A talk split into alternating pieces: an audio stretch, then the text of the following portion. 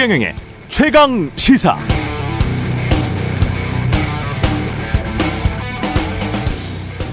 네, 제가 일반 시민들의 민심을 전달받는 사람 중 한 명.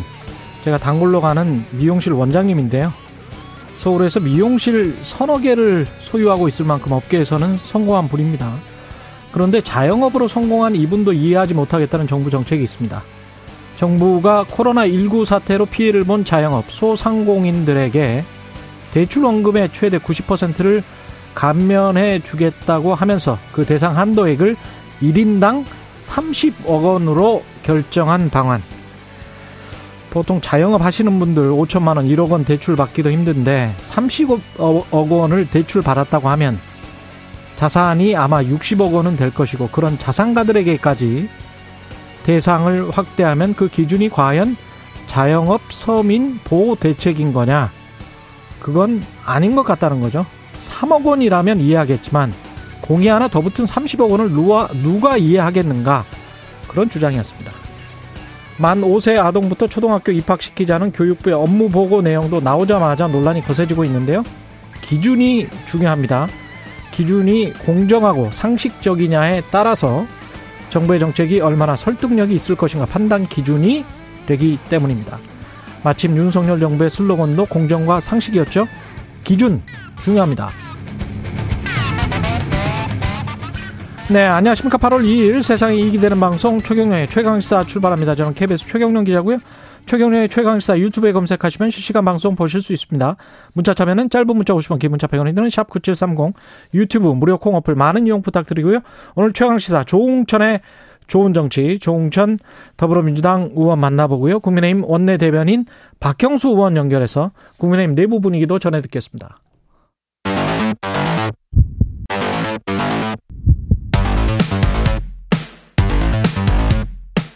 오늘 아침 가장 뜨거운 뉴스 뉴스 unboxing 네 뉴스 unboxing 시작하겠습니다. 민동기 기자 김민아 시사평론가 나와 있습니다. 안녕하십니까? 안녕하십니까? 예 어제 의총에서 비대위 체제로 거의 가는 것 같은 그런 분위기네요. 전환하기로 일단 음. 일단 결의 비슷한 건 한 것 같습니다. 의총에는 전체 의원 115명 가운데 89명이 참석을 했거든요. 이준석 대표 측근인 김웅 의원만 반대 의사를 표시를 했습니다. 경론이 되지 않겠느냐라는 전망이 나왔는데 예. 예, 그 전망은 좀 엇갈린 것으로 됐고요. 그리고 지금 비대위 전환 요건을 규정한 당헌 96조 1항이 쟁점이었습니다. 이 조항은 대표가 권위되거나 최고위 기능이 상실되는 등 당의 비상 상황이 발생할 경우에 비대위로 전환할 수 있다. 뭐 이렇게 되어 있거든요. 근데 지금 이준석 대표는 권위가 아니지 않습니까? 음. 그리고 일부 최고위원들이 줄사퇴를 했는데 과연 이걸 최고위원의 기능 상실로 볼 것인가 이걸 두고 여러 이제 감론을박이 벌어졌는데 어제 의총에서는 일단 정치적인 결단을 내린 것으로 일단 보입니다. 앞으로 이제 몇 가지 절차가 남아 있는데요. 뭐 최고위 의결, 상임 전국위 및 전국위 의결 절차가 남아 있습니다. 근데 이게 제대로 될지는 조금 의문부호가 찍히는데 어제 권성동 대행이 의총 직후에 전국위 개최를 위한 최고위원회를 소집을 하려고 했거든요. 근데 정족수가 다섯 명인데 이 정족수를 못 채웠습니다. 지금 정미경, 김용태 최고위원이 불참한 상황에서 조수진, 조수진 의원이 자신은 이미 최고위원회에서 사퇴했다면서 참석을 거부를 했거든요. 이게 네 명밖에 안 되니까 최고위를 열 수가 없었던 겁니다. 그래서 당 지도부가 오늘 최고 조수진 의원이 최고위원회를 사퇴했기 때문에 음. 최고위원 숫자가 지금 8명에서 7명으로 줄었다. 그래서 과반 정족수가 4명이면 된다.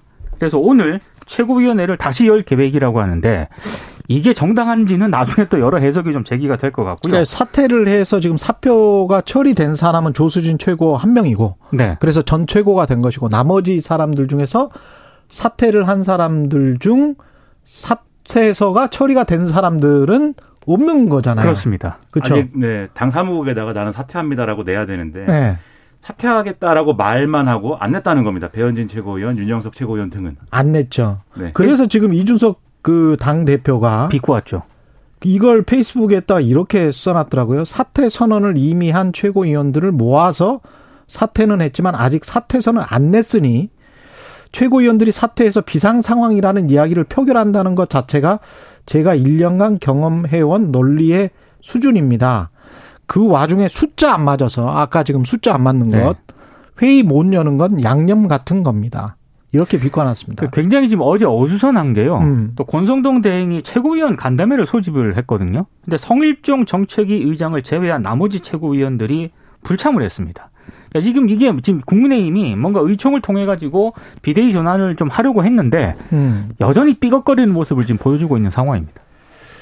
그러니까 뭐 비유하기에 따라서는 마치 난파선 같은 분위기예요 지금. 아이 그 정도는 아니겠죠. 설마 그 집권 분위기가. 초기인데. 네, 예. 분위기가. 근데 예. 이제 가라앉지 않겠죠. 예. 제가 가라앉지는 않지만 음. 심리 상태가 심리적 난파선 같은 선- 상태인데. 외부에서 보기는 그렇죠. 음. 이게 이제 의원총회에서 한 거는 그 논쟁거리가 있었던 거잖아요. 최고위원이 네 명 사퇴해야지 되는 건지 다 사퇴해야 되는 건지 다섯 명이 해야 되는 건지 어떻게 해야 비상 상황이냐에 대한 감론을박이 있는데 음. 국회의원들은 어 뭐가 어쨌든지 간에 우리는 비상 상황이라고 생각한다. 라는 중지를 모은 거죠. 그러니까 정치적 결단을 한 거죠. 그러니까 네. 누구의 비상 상황인 거예요, 이게?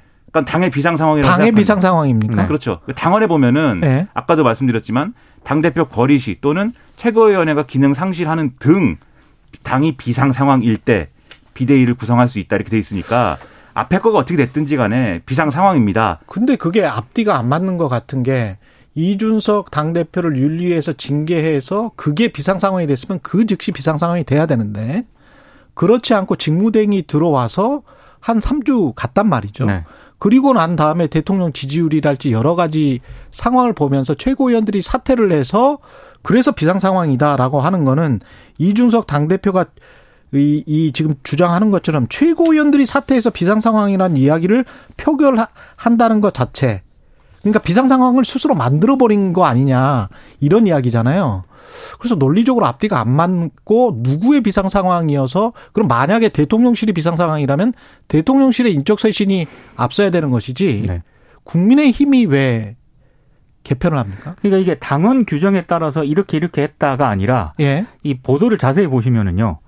정무적 판단, 음. 정치적 결단 요런 단어들이 등장을 하거든요. 아. 그러니까 어제 그래서- 의총에서도 의원들이 그렇게 판단을 했던 것으로 보입니다. 그러니까 그래서 제가 뭐가 어떻게 됐든지 간에 비상 상황이다라고 말씀드린 건데. 여하튼 예, 최경영 기자님이 좌우지간 최경영- 따지지 말고 네. 비상 상황이라는 거 아니에요? 지금. 그렇죠. 최경영 기자님이 네. 얘기한 그 모든 것들, 네. 그 모든 것들이 다 비상 상황임을 의미하는 것이다라는 거고. 알았습니다. 예. 그러면 이제 의총에서 알았습니다. 이렇게 했다고 해서 비대위가 바로 구성되는 건 아니고 음. 의총이 뭐 어떻게 하든지는 그건 비대위를 비대위로 전환되는 음. 절차적인 결정에 있어서는 별 상관없어요. 의총이 뭐 의원들의 생각은. 요거는 이따 박경수 원내대변인 네. 이야기한테 이, 예. 한테 이야기를 좀 더 자세히 뭐 들어볼게요. 예. 얘기하다 말면 좀 그러니까 예, 예. 짧게만 짧게. 말씀드리면 결국은 전국위에서 처리를 해야 되는데 음. 전국위에서 또 판단할 거 아닙니까? 지금 비상 상황인지 아닌지 비대위를 전환하는 것이 근거가 있는지 없는지 음. 그런데 아마 의원총회에서는 비상 상황이라더군요. 그러니 비상 상황이 아닐까요? 이렇게 음. 얘기할 수 있는 근거가 마련된 것인데 논란이 많겠죠. 그런데 예. 알겠습니다. 휴양지를 윤석열 대통령은 안 가고 지방으로 안 가고 자택에서 휴가를 하기로 결정했습니다. 일단 몇 가지 이유 때문인 것으로 보입니다. 일단 예. 경제 상황 안 좋고요. 지금 그리고 국민의힘 내부가 혼란상이지 않습니까? 그리고 지금 지지율 하락세 이런 것들을 감안한 것으로 보이는데요. 그래서 지금 자택에서 머물면서 이른바 어, 여러 가지 전국 구상을 할 것이다라는 보도가 나오고 있습니다. 대통령실에서 이런 얘기를 했더라고요. 어, 자택에서 오랜만에 푹 쉬시고 많이 주무시고 가능하면 일 같은 건 덜 하시고 산보도 하고 영화도 보고 있다. 아주 오랜만에 푹 쉬고 있는 상태다. 이렇게 설명을 하고 있습니다. 근데 지금 휴가 기간에 민생 현장 깜짝 방문 가능성은 좀 남아 있는 것으로 지금 일단 보도는 되고 있습니다. 그리고 지금 잠깐 언급을 했는데 예. 어, 지금 여권 일각에서도 대통령실도 쇄신해야 된다라는 그런 주장이 제기가 되고 있지 않습니까? 근데 어제 대통령실의 관계자가 브리핑을 했는데 지금 여기저기서 여러 관계자발 멘트로 언론에서 보도가 되고 있다. 그래서 뭐 추측 보도가 나오고 있는데 다 대부분 근거 없는 얘기다. 그래서 한마디로 대통령실을 뭐 쇄신한다거나 인적 쇄신을 한다거나 이런 거는 아직은 없다라는 입장을 밝혔습니다. 이게 묘한 게 처음에 브리핑 처음에 브리핑 내용은 휴가 기간 서울에 머무르며 정국을 구상할 것이다 였거든요 대통령이. 그렇죠. 그런데 추가 브리핑의 내용이 지금 말씀하신 대로 정국 구상이라든지 무슨 쇄신이라든지 그런 건 근거가 없다. 추가 브리핑을 요렇게 한 거잖아요. 그렇죠. 음. 그러니까 이게 뭔가를 이제 진화하려고 하는 발언인 거죠. 해석하기에 따라서. 예. 진화하려고 하는 거는 앞서 말씀하신 것처럼 여당에서 이렇게 비대위 꾸리고 비상 상황인데 대통령실은 그러면 다 자리를 지키고 있습니까? 라는 얘기를 여당이 하는 건데 근데 이거에 대해서 이제 좀, 어, 그런 방향으로 가고 싶지 않다라는 대통령실의 의중이 있는 것 같은데 근데 그것도 지금 자기들끼리 또 좀 책임을 미루고 있는 것 같아요. 왜냐하면 오늘 신문을 보니까 중앙일보에 이렇게 나와 있습니다. 익명을 원하는 국민의힘 관계자 이렇게 써 있는데 어, 윤석열 대통령 지지율이 10%대로 내려가도 상관없다고 하는 진짜 윤 대통령 측근 그룹부터 읍참마속해야 된다. 이렇게 써 있고요. 예. 그리고 한국일보 보도를 보면은 대통령실 관계자 말로 이렇게 써 있습니다. 어, 모든 문제의 원인이 인사인데 왜 비서실에만 책임을 묻고 어, 검찰 출신은 인사 검증 라인에 대한 비판은 없느냐. 음. 그러니까는 이 수석들이 예. 처음부터 윤석열 대통령하고 같이 해온 사람들도 아니고 그렇죠. 이제 대통령실에 이제 출범하면서 그때부터 손을 맞춘 사람들인데 이 사람들만 이 책임진다고 해서 지금 크게 바뀔 수가 있는 거냐 여기에 대해서 의문을 또 제기하는 거거든요. 그러니까는 자기들끼리도 누가 더 책임이 있는지에 대해서 지금 논란인 상황인 거예요. 음. 그럼 이렇게 가면은 윤석열 대통령이 어쨌든 휴가에 돌아와가지고 전면적인 여권의 쇄신이나 이런 것들을 할 수 있는 상황이겠는가. 그렇지 않다고 볼 수밖에 없어서 이건 남은 기간에라도 윤석열 대통령이 직접 결단을 내려야 되는데 참 여러 가지로 걱정이 됩니다. 그 박지원 전 국정원장 이야기처럼 가령 보건복지부 장관이 지금 공석이잖아요. 네. 근데 뭐 정은경 전 청장을 깜짝 임용을 한달지 지명을 한달지 이런 식으로 되면 글쎄요 여러 가지 시그널을 줄 수도 있을 것 같아요. 네. 예, 가령 예를 들자면 그래서 저는 그런 갑자기 아마 지지율 오를 것 같은데요. 그렇게 되면 좀 예. 그런 그런 결단을 내려야 되고 음. 이게 역대 정권에서도 비슷한 사안들이 있었습니다. 이명박 정권 때도 그랬고 박근혜 정권 때도 그랬고 초기에 논란이 있고 이러니까는 사실 그당 그 당시에 청와대 비서진이나 이런 걸 싹 이제 물갈이 한다든지 그렇죠. 이런 결단을 내렸거든요. 물론 이제 3개월 만에 한 건 아니었는데 음. 어쨌든 그렇게 하고 나서 예를 들면 박근혜 정권의 경우에는 어, 허태열 실장이 물러나고 나서 이제 김기춘 체제가 되면서 그 나중에는 독이 됐지만 그렇죠. 나중에 초- 독이 됐죠. 그렇죠. 예. 초기에는 뭔가 이렇게 좀 잡히는 분위기가 있었거든요. 독이 되는 상황을 만들면 안 되겠지만 음. 적어도 분위기를 다 잡고 좀 쇄신할 수 있는 그런 쪽으로 가야 되는 건 또 분명한 사실이다. 이것을 인식을 해야 되겠습니다. 예. 그리고 국민대학교가 김건희 여사 논문은 표절이 아니다. 어, 시간이 오래 걸렸는데, 자, 그렇게 걸- 결론을 내렸습니다. 그러니까 네 편을 재조사했는데요. 표절에 해당되지 않는다. 최종 음. 결론을 내렸습니다. 박사학위 논문을 포함한 세 편은 연구 부정에 해당하지 않는다고 밝혔고요. 나머지 학술 논문 한 편에 대해서는 검증 불가 판정을 내렸습니다. 그 박사학위 논문이 있지 않습니까? 예. 이 박사학위 논문에 대해서는 어, 여러 가지 좀 어, 일부 타인의 연구 내용이라든가 음. 저작물에 출처 표시를 하지 않은 사례가 있기는 했지만 학문 분야에서 통상 용인되는 범위를 심각하게 벗어날 정도의 연구 부정 행위에 해당하지 않는 것으로 판단했다. 이게 이제 국민대의 결론이고요. 어, 학술지에 게재된 세 편 가운데 두 편에 대해서는 연구 부정 행위가 없었다라고 결론을 내렸습니다. 특히 문제가 됐던 그 영문 제목에 회원 유지를 멤버 유지라고 적어서 논란을 빚었던 그 논문이 있지 않습니까? 예. 이 논문에 대해서는 위원회 규정상 연구 부정 행위의 범위에 해당하지 않아서 검증 대상이 될 수 없다 이렇게 밝혔고요. 다른 한편의 논문에 대해서는 다소 인용 분량이 많기는 하지만 주석의 출처를 밝히고 있다. 그래서 문제 없다 이렇게 결론을 내렸고 음. 다만 아, 나머지 한 편의 논문에 대해서는 현재 기준에서는 다소 부적절한 논문으로 판단할 여지가 있지만 음. 논문이 발표가 됐던 2007년에는 뭐 연구 윤리 관련 학계 기준 등을 종합적으로 고려했을 때 검증이 불가능하다. 이렇게 결론을 내렸습니다. 이거는 조금 납득하기가 좀 어려운 그런 대목이 아닌가 이런 생각이 듭니다.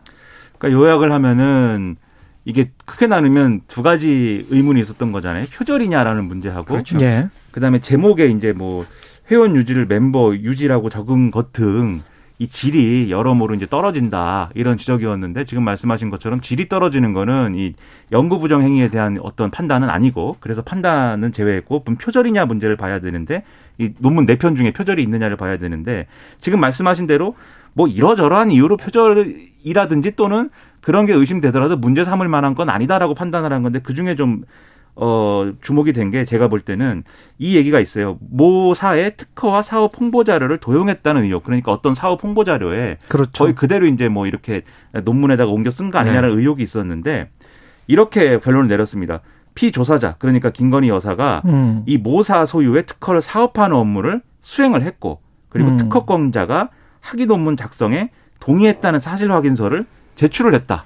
이렇게 돼 있는데 이 사실 확인서를 뭐 논문 작성 당시에 제출한 건 아니지 않습니까? 그렇죠. 뭐 언제 동의했는지 그 시점이 중요할 것 모르는 같습니다. 그렇죠. 그러니까 예. 이후에 소명 과정에서 뭐 음. 사실 확인서를 냈거나 뭐 이렇게 된 거라고 하면은 음. 이거 관련한 또 다른 좀 논란이 있을 수가 있겠죠. 그래서 이 국민대 결정이라는 게 김건희 여사가 이 어, 결국 영부인이라는 어떤 사실 그런 것과 별개로 이제 이루어진 것이냐라는 거에 대해서는 여러모로 의문이 있을 수밖에 없는 것이어서 좀 논란이 불가피하겠죠, 이 얘기는. 그게 핵심 내용, 논문의 핵심 내용이고 그게 다른 곳에서 안 나왔으니까 표절 뭐 특허를 받았을 거 아니에요? 그렇죠. 그래서 이제 표절이 아니라는 것인데 그 특허권자가 동의를 했으니 이거는 뭐 박사 논문을 줄만하다. 박사학위를 줄만하다 그런 이야기인데 그러면 이 특허에 어느 정도로 관여를 했는지 그리고 그 연구에 어느, 어느 정도로 관여를 했는지 단지 그 관련된 어떤 마케팅이랄지 사업 수행을 했을 뿐이지 특허와 관련된 것들에 관련해서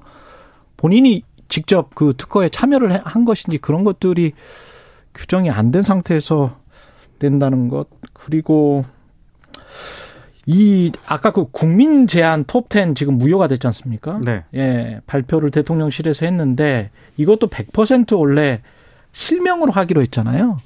그 100% 실명으로 해서 사람들이 뭐 어떤 어뷰징 하는 거랄지 이런 것들을 좀 막아보자. 이렇게 했다가 투표하는 것도 뭐 어뷰징이 되는 것 같아서 이거는 지금 톱10은 일단 무효다. 이렇게 지금 대통령실이 발표를 했는데 네.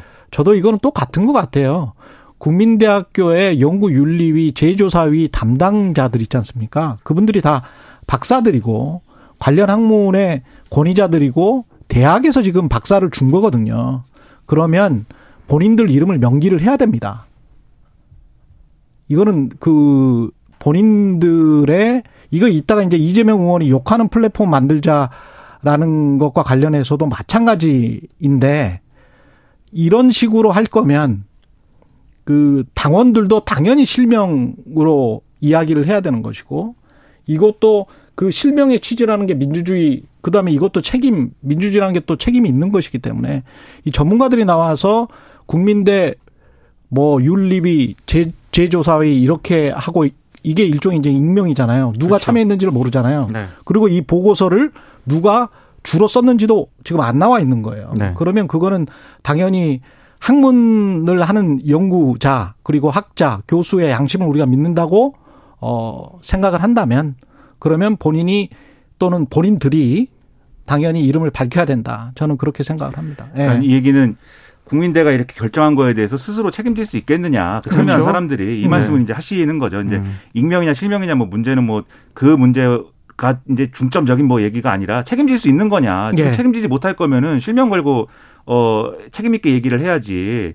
아니 어, 이거는 학문의 세계이기 때문에 이거는 엄격해야 돼요. 이거는 논문이라는 거는 퍼블릭한 거예요. 그냥 이렇게 공개를 하는 겁니다. 그리고 논문을 검증을 한다는 것도 그거는 공개적으로 검증을 하는 거기 때문에 이거는 실명, 실명을 걸고 학자의 양심에 따라서 하는 거는 이건 당연한 거예요. 그리고 제가 제가 뭐 이거 무리한 이야기를 하는 네. 게 전혀 아닙니다. 그런 예. 어떤 보고서라든가 이런 거를 실명뿐만 아니고 예. 이러이러한 기준에 따라서 우리는 이게 표절, 표절이 아니다, 문제 없다라고 결론을 냈으면 그렇죠. 그런 판단에 대해서 국민들뿐만이 아니라 대한민국에 학계가 많지 않습니까? 그렇죠. 다른 대학에서도 이런 기준에 대해서 어떻게 생각하는지 이런 게 이제 토론이 돼야 되겠죠. 당, 당연합니다. 네. 그래서 전문을 제가 좀 봐야 될 것 같고 그 전문을 작성한 그 연구자, 교수, 학자가 누군지 실명을 걸고 이야기를 해야 토론이 원활하게 될 것 같습니다. 예. 그리고 민주당 관련해서는 이재명 의원이 의원 욕하는 플랫폼을 만들자 이런 이야기를 했다는데 이게 자세히 좀 소개를 해 주세요. 그러니까 이른바 그 문자 메시지 폭탄 문제가 계속 제기가 됐잖아요. 예. 그래서 이재명 의원이 이거 해결책으로 당의 온라인 플랫폼을 만들어서 욕하고 싶은 의원을 비난할 수 있도록 하자. 그래서 오늘 가장 많은 비난을 받은 의원, 뭐 가장 많은 항의 문자를 받은 의원 등을 해보고자 한다. 이렇게 제안을 했습니다. 그러면서 이 문자 폭탄의 원인으로 당원들이 당의 의사를 표현할 통로가 없다. 그래서 의원들의 번호를 알아내서 문자를 보내는 것이다. 이렇게 설명을 했는데요. 근데 이제 다른 그 이번에 당대표의 세 명의 이 후보들이 좀 나서지 않았습니까?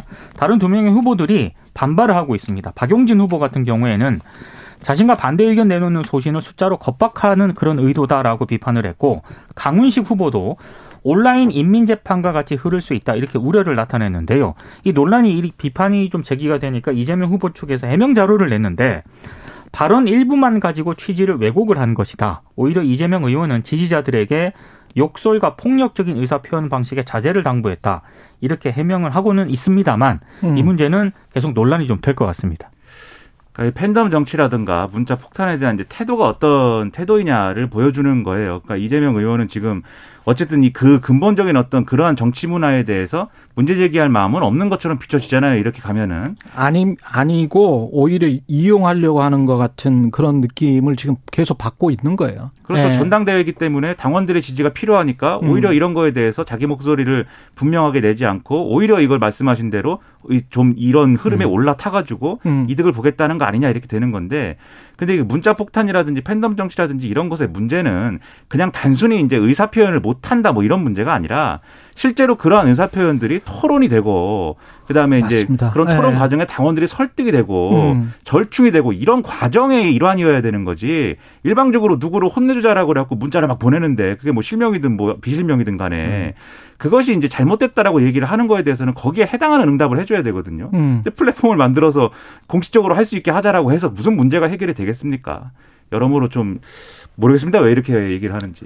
이거는 최소한의 가이드라인이 있어야 되고 그래서 아까 제가 이제 권리 당원이든 누구든 간에 실명으로 이야기를 해야 된다. 만약에 이런 거를 만든다고 한다면 그리고 민주주의에 관해서 정치권이 이재명 의원도 이번 기회에 좀 생각을 해봤으면 좋을 것 같아요. 그러니까 민주주의가 잘 작동을 하려면 우리가 어떨 때는 폭도라고 하잖아요. 어떨 때는 대중이라고 하고 어떨 때는 시민이라고 합니다.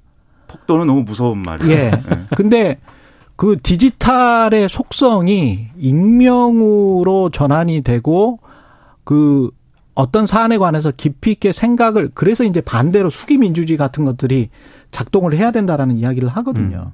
근데 단적으로 이렇게 이야기를 해볼게요. 언론사들 언론 그 보도에 관해서 비, 비판을 많이 할 때 우리가 디지털 플랫폼에 뭐 네이버든 다음이든 떠 있는 기사들 중에 네. 복붙하거나 아주 그 무슨 뭐 선정적인 기사들이 많습니까? 아니면 이달의 기자상 을 탄 기사들이 많습니까? 이달의 기자상 그 기사 찾으려면 한참 걸립니다.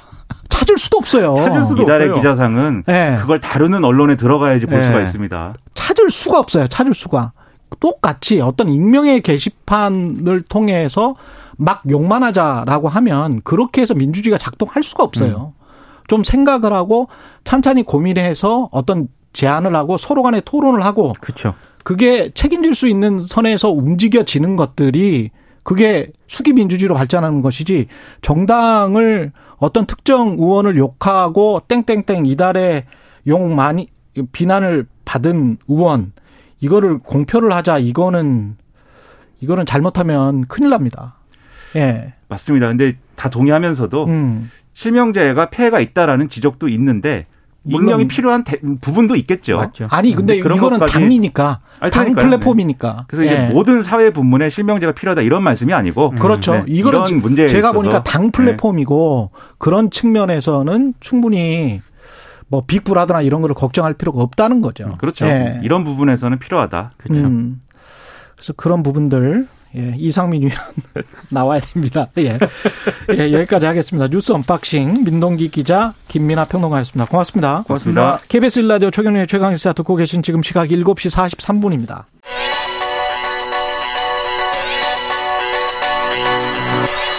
최강 시사 이상민의 눈.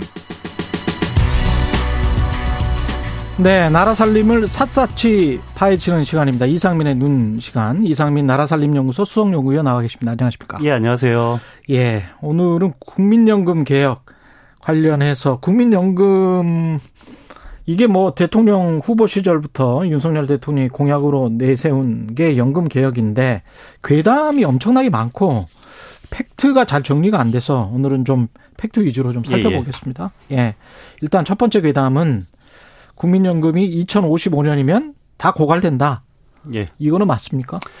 아, 뭐 현 상태로만 가만히 냅두면은 고갈되는 거는 맞죠. 현 상태면 예, 고갈된다. 그런데 앞으로 지금 30년이 넘게 남았는데요. 30년 동안 뭐 하나도 뭐 바뀌지 않는다라는 음. 것은 이것은 상상할 수 없는 얘기고요. 이게 무슨 소리냐면은 뭐 요즘 startup들이 있잖아요. 그 예. startup이 보통 요즘에 유행어처럼 하는 말이 뭐냐면은 의도된 적자 이런 말을 좋아해요. 의도된 적자. 예, 이게 무슨 소리냐면은 지금은 적자지만 앞으로는 뭐 이 이게 좀 내가 이 시장을 장악하게 되면은 그렇죠. 흑자를 보겠다라는 게 예. 의도된 적자인데요.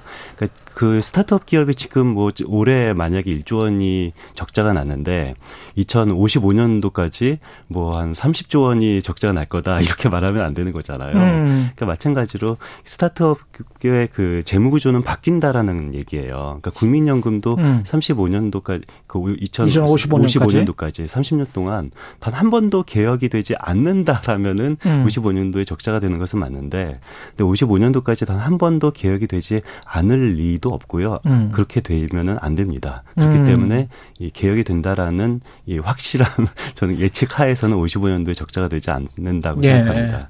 조금 조금씩 아마 바뀔 것이다. 그럼요. 그러면 우리가 내는 것도 바뀌고 받는 예. 것도 바뀌고 그렇죠. 조금씩 바뀔 것이다. 실제로 국민연금은 처음 그 만들어졌을 때부터 지금까지 계속 변동이 되어 왔었어요. 얼마나 자주 됐습니까? 그 처음에는 예. 그 40년 동안 국민연금을 내는 사람 기준으로 음. 자기 월급의 3%를 내면은 70%를 받을 수 있는 구조였거든요. 처음에는 예, 그러니까 3%를 내면 예, 그러니까 내가 100만 원 월급을 받는다. 예. 근데 40년 동안 내가 계속 매년 그 3만 원씩 매달 3만 원씩 납입을 하면은 내가 퇴직한 이후에 내 월급의 70%니까 70만 원을 계속 받을 수 있는 그런 와. 구조였어요. 뭐, 뭐 지금 생각하면 상상도 할 수 없는 그게 어, 어마어마한 어, 언제입니까? 그게 처음 만들어졌을 때 한 몇 년은 그렇게 됐다가요. 아, 그런데 그래요? 이것은 이 3%를 내던 것이 6%를 내게 되고요. 음. 지금 현재는 9%를 내게 되거든요. 아, 그 지금 여태까지 계속 3% 냈다가 6% 냈다가 9% 냈다가 점점 더 많이 돈을 내고 있으니까 그렇죠. 앞으로도 이제 9%가 10%가 될 거고요. 음. 10%가 11%가 될 거고 처음 국민연금이 만들어졌을 때부터 저는 음. 이렇게 조금씩 단계적으로 이 납입금을 더 많이 내는 것이 음. 어떤 국민연금이 처음 의도했 던 바고 이것을 저는 스타트업 기업의 의도된 적자를라는 개념을 통해서 설명하는 것이 맞다고 생각합니다. 그거는 어쩔 수가 없다. 선진국들도 다 그랬고 우리도 예. 경제 성장을 해가면서 사람들이 소득이 증대하면서 조금씩 더 내는 거는 그렇죠. 당연한 것이다. 어떻게 보면은 아, 과거에는 3%를 내고 70%를 받은 것은 너무 어마어마한 너무 혜택이다. 말도 안 생각- 그건 말도 안. 되는 혜택인데요. 근데 예. 또그 처음 만들었을 때는 그럴 수도 있는 것이요. 음. 왜냐면은 이게 제가 기자님한테 음. 기자님이 저한테 천 원을 주시면 제가 이천 원을 드릴 수도 있고요. 아니, 예. 선택을 하세요. 기자님이 저한테 10만 원을 주시면은 제가 11만 원을 드릴 수도 있어요. 예. 어떤 걸 선택하시겠습니까? 처음 거요. 처음 거요? 예. 천, 천 원밖에 못 버세요. 아. 차라리 만 원 버시는 게 좋지 아, 않으세요? 그러, 그렇게 되나요? 근데 그거는 저 수익비는 저- 수익비로 훨씬. 수익비는 따지면 두 훨씬 더. 좋은데 나는 처음 거를 선택할 것 같은데. 천 원밖에 예. 못 버시지만 예, 100%인데 그거는. 예, 예. 수익비가 100%지만 수익비는 굉장히 낮지만 그래도 아. 만원 버는 게 더 낫죠. 아, 지금 당장 만 원 이득을 보는 그렇습니까? 저는 좀 다른 사람들이랑 다른 생각을 하고 있나 그러네요. 봅니다. 예. 그러니까 마찬가지로 처음 국민연금 만들었을 때는 예. 가입을 40년 동안 할 수가 없잖아요. 음. 그렇기 때문에 가입 을 뭐 불과 아주 조금밖에 못할 수밖에 없는 그런 음. 연배인 분들은 수익비는 굉장히 높지만 사실 받는 금액은 그렇게 높진 않습니다. 음, 그래서 그 말씀하시는 거구나. 금액 예. 기준으로 보면은 예. 이게 수익비와 받는 금액은 이게 또 다른 개념이어서요. 음. 그래서 받는 금액을 일치시키려면 어쩔 수 없이 그렇게 설계된 측면도 있습니다. 그래 국민연금이 처음 시작될 때 40년을 부으면 그렇게 된다라고 했는데 그분들은 사실 40년을 부은 분들은 그렇죠. 그 당시에 없는 그런 나이일 거 아니에요. 50세인 분들은 예. 뭐 자기가 퇴직할 때까지 뭐 10년 남짓밖에 못 붙게 되잖아요. 그렇죠. 런 분들은 뭐 수익비는 좋지만 받을 수 있는 금액은 별로 많지 않은 거죠. 80년대 말 90년대 초 우리가 생각을 해보면 그렇죠. 그리고 70년대까지만 해도 우리의 기대 수명이라는 거를 생각을 해보면 예, 맞습니다. 한 50 세, 55세 이럴 텐데 예, 그렇죠. 예, 55세 이후에 60세 이후에 얼마를 줄게요라고 하면 나 그때 죽는데 뭐 예, 이렇게 맞습니다. 이제 생각을 했던 예. 그런 시절을 지금 말씀하시는 거잖아요. 맞습니다. 예. 그러니까 그때는 그렇게 할 수밖에 없었다. 그렇죠. 근데 앞으로는 지금 기대 수명이 늘고 그렇죠. 소득도 늘고 예. 경제 성장률이 계속 그렇게 됐기 때문에 그렇죠. 수익비는 점점 안 좋아지지만 그래도 받는 금액 기준으로 보면은 음. 그렇게 나쁘지 않다. 과거에 비교했을 때 음. 그렇게 이 수익비처럼 드라마틱한 차이가 나진 않는다. 아, 이렇게 하니까 좀 이해가 됩니다. 근데 이제 지금 국민연금에 관해서 가장 불만인 세대는 아무래도 유권자들 중에서는 2030일 것 예, 같아요. 맞습니다. 예. 그거는 맞습니까? 그 수익비만 보면은 굉장히 불리한 것은 맞죠. 음. 뭐 한간에는 뭐 90년대생부터는 뭐 국민연금이 고갈돼서 받지 못한다라는 음. 말이 나오는데 일단 받지 못한다는 것은 이것은 괴담입니다. 음. 뭐 고갈이 된다 하더라도 이건 당연히 받을 수밖에 없는 거고요. 왜냐면은 이미 국민연금 법에서도 국가는 이것은 충분히 노력해야만 된다라는 그 조항은 이미 있고요. 예. 그렇기 때문에 받을 수 없다라는 것은 거짓말인데 근데 수익비가 나빠진다라는 것은 사실이에요. 그래서 음. 그런 측면에서는 뭐 기성세대가 미안한 감정을 가져야 되는 것은 당연한 건데 근데 이런 음. 측면도 있어요. 우리가 더 조금 오래된 세대가 수익비는 좋지만 40년을 납부할 수가 없어서 음. 그렇게까지 금액은 좋지 않는 것 처럼 그렇죠. 가장 금액이 좋은 것은 지금 뭐 X세대가 금액이 제일 좋거든요. 예. 근데 또 X세대의 또 단점도 있어요. 어떤 음. 단점이 있냐면은 요 소위 말하는 요 X세대는 부모님한테 용돈은 드려요. 맞아요. 그런데 X세대가 나중에 이제 은퇴하게 되면은 어. 다시 자기 자손들에게 용돈을 받을 수 있을까요? 게다가 이제 처음부터 그 X세대는 직장에 들어가자마자 국민연금을 넣, 냈던 세대고. 그래서 굉장히 예. 국민연금 돈은 많이 받는데 음. 근데 자기는 부모님한테 용돈을 드리지만 자식한테 용돈을 받기에는 어려운 세대가 소위 말하는 X세대거든요. 음. 왜냐면은 이게 뭐 그 자식들에게 용돈을 받기를 기대하고 계신 건 아니시죠? 그렇죠. 저는 전혀 기대하지 않습니다. 그렇죠. 근데 공정이라는 측면에서 보자면 예. 또 국민들이 느끼는 게 저 같은 세대에도 아 그 공무원들이랑 비교를 해보면 내가 내는 기여금에 비해서는 훨씬 더 작은 것 같은데 어, 내가 그- 받는 연금이 그렇지 않고요. 예. 그 공무원 연금이 2020 그, 그 15년도에 개혁이 됐잖아요. 음. 박근혜 정부 때 개혁 이후에 들어간 공무원들만 보면은 그 수익비는 국민연금과 사실상 같아졌습니다. 그러니까 개혁 이후에는 예, 그래서 구- 그 국민연금보다 공무원 연금이 돈을 더 많이 받는 이유는 음. 돈을 더 많이 냈기 때문에 많이 받는 거지. 내가 낸 돈과 받는 돈의 비율을 보면은 국민연금과 공무원 연금은 이제는 같아졌습니다. 아 이제는 같아졌다. 앞으로 뭐 공, 공무원 연금, 군인 연금 뭐 여러 가지가 있잖아요. 그래서 예. 연금 통합이랄지 나중에 또 이야기를 하겠지만 예. 그런 것들의 어떤 공정성이랄지 이런 것들은 어떻게 찾아야 될지. 국민연금은 엄청나게 혜택이 음. 크죠.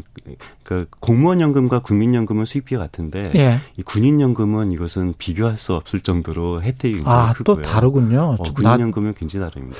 나중에 좀 자세히 좀 들어봐야 될 것 같네요. 이, 이게 지금 이, 이 정부에서 하기는 해야죠, 뭔가를. 어, 당연히 해야 되는 거고요. 예. 그러니까 지난 정부에 개혁을 하지 않은 것이 그 잘못된 거고요. 문재인 정부가 잘못한 어, 것이고. 그렇죠. 예. 당연히 국민연금은 개혁이 돼야 되는데 개혁의 음. 방향은 조금 더 내고 조금 더 받는 식으로 저는 아주 fine tuning, 미세 조정을 통해서 국민연금을 개혁해야 된다라고 생각하고 있습니다. 그뭐 3년에 한 번씩이랄지 뭐 이런 식으로 주기적으로 한 정권이 한 번 바뀔 때마다 예. 5년에 한 번씩 정도 주기적으로 계속 개혁이 돼도 저는 충분하다고 생각하는데 요. 음. 구체적으로 말하면 지금은 그 자기 월급의 9%를 내고 60%를 받는 구조인데 예. 만약에 이번 정부 때 한 1% 포인트씩 그러니까 10%. 10%를 내고 요 41%를 아 어. 제가 말을 잘못했는데요. 예, 49% 9%를 내고 받아. 40% 음. 그러니까 사- 9% 9%를 내고 40%를 받는 구조인데요. 예. 구- 10%를 내고 41%를 받는 정도로 개혁을 하고 한다면 예, 다음 정부에서 또 1% 포인트 정도 오케이. 올리면 좋다고 봅니다. 나라살림연구소 이상민 수석연구위원이었습니다. 고맙습니다. 예, 감사합니다.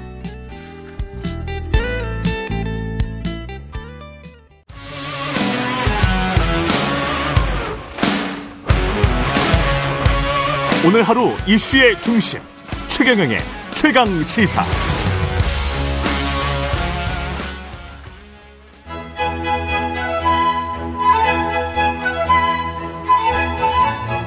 최경영의 최강 시사.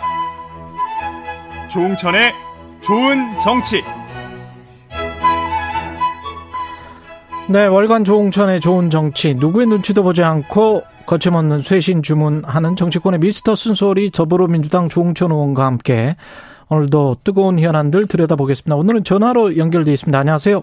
예, 안녕하세요. 조홍천입니다. 예, 지금 뭐 민주당 전당대회 본경선 레이스 한창인데요. 어떻게 네네. 보십니까? 그 박용진 의원, 강훈식 의원 그리고 이재명 의원인데 네. 그 판세는 일단 어떻게 보시는지. 어, 아무래도 겉으로 드러나는 거는 뭐 어대명이다. 예.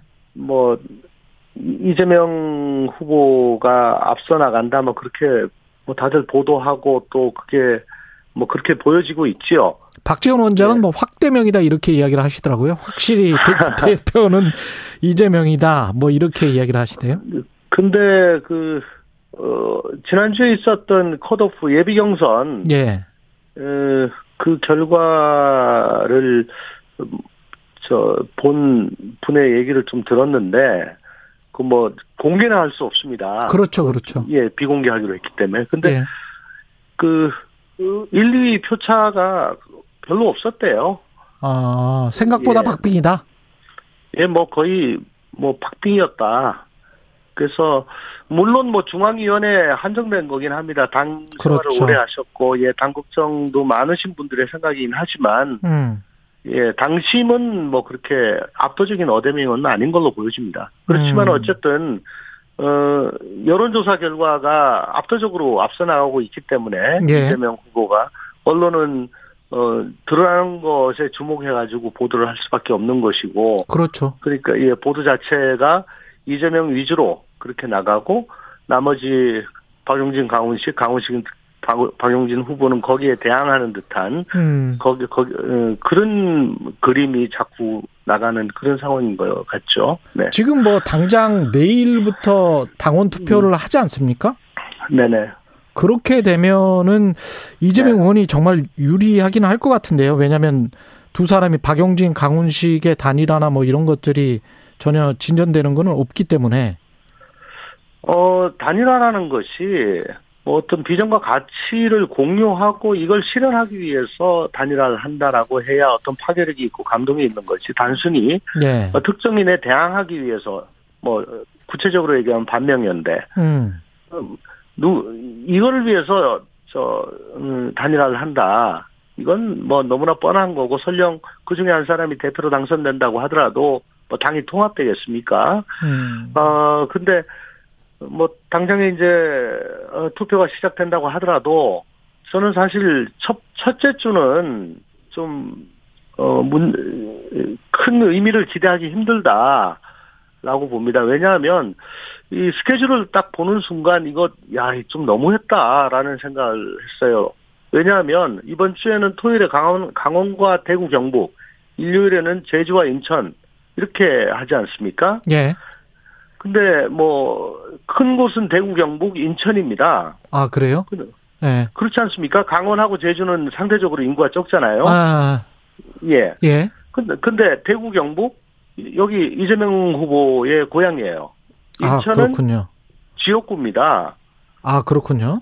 처음 스타트 자체를 어 이재명 후보에게 홈그라운드 같은 곳으로 이 잡았어요. 음, 그래서 굉장히 좀 이건 왜, 왜 이렇게 잡았을까? 그러니까 첫 번째 주의 결과는 단일화 여부에 상관없이 one side하게 나올 수밖에 없다. 예. 예, 어차피 첫 번째 주는 음, 그렇게 생각을 합니다. 그, 결국은 두 번째 주, 다음 주로 넘어가서 예, 그때는 이제 부울경과 충청입니다. 예. 예, 부울경과 충청으로 넘어가면은 좀 뭐 중립지대거나 혹은 또 뭐 강원식 후보의 본거지거나 음, 뭐 이, 런 곳으로 넘어가야 이제 제대로 된 어, 그림이 나올 것 같고 음, 여기서 어 강훈식 박용진 두 후보의 득표를 합산해 가지고 이재명 후보 득표에 근접한다 이렇게 네. 되면 이제 단일화에 대한 압박이 어, 굉장히 심해지겠죠. 아 그렇게 되는 거군요. 그때마다 그러니까 결과를 한 주에 한 번씩 그러니까 발표를 하는 겁니까? 아니면 지역 네네네. 아한 주에 예, 한 번씩? 뭐, 예 예. 음, 그렇습니다. 이재명 의원 같은 경우는 최근에 이제 발언들이, 몇몇 발언들이 지금 우려를 좀 낳고 있는 것도 있습니다. 저학력 네. 저소득층의 국민의힘 지지자가 많다, 안타까운 현실인데, 언론 환경 때문에 그렇다. 그리고 욕하고 싶은 우리 국회의원 단체장 당 지도부 있으면 어, 2주에 가장 많은 항의 문자를 받은 누구, 이달에 땡땡땡, 이런 거 한번 해보려고 해요. 이게, 네. 어, 농담과 진담이 약간 섞여 있는 뉘앙스인 것 같기는 했는데, 네. 예, 제가 직접 들어보니까, 어떻게 들으셨어요? 이, 이 말과 지난번에 한 이틀 전 발언들? 이재명 의원이 최근 들어가지고 일일 일 실언하는 것 같습니다. 음, 그리고선 이걸 뭐 상대방이나 혹은 언론에서 지적하면 거두절미하고 발언의 취지를 왜곡한다. 이렇게 어 변명해요.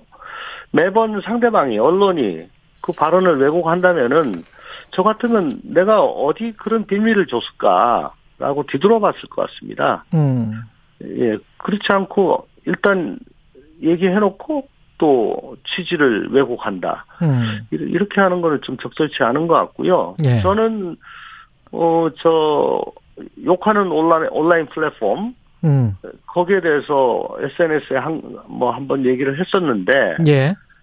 이것도 욕하는 거라고 안 했다고 그러는데 제가 듣기에는 분명히 욕 욕하게 하자 이렇게 저는 분명히 들었거든요. 아니 정확한 워딩은 욕하고 싶은 우리 국회의원 단체장 있으면 네네. 그러니까 뭐- 욕하고 싶으면 뭐, 뭐 어쨌든 저처럼 뭐 요, 욕이 와서 저내 머리에 꽂혔는데 음, 그 얘기 듣고는 뭐 한동안 명하, 멍하더라고요. 사실은. 음, 어떤 점에서 멍하셨어요? 아니 사실 뭐 저야 뭐 문자 폭탄 맞아도 그냥 제 핸드폰 저 휴대폰 안에 그냥 남아 있는 거고 예, 남 안 보여주고 그냥 혼자 묵묵히 견디면 되는 거 아니겠습니까? 그렇죠.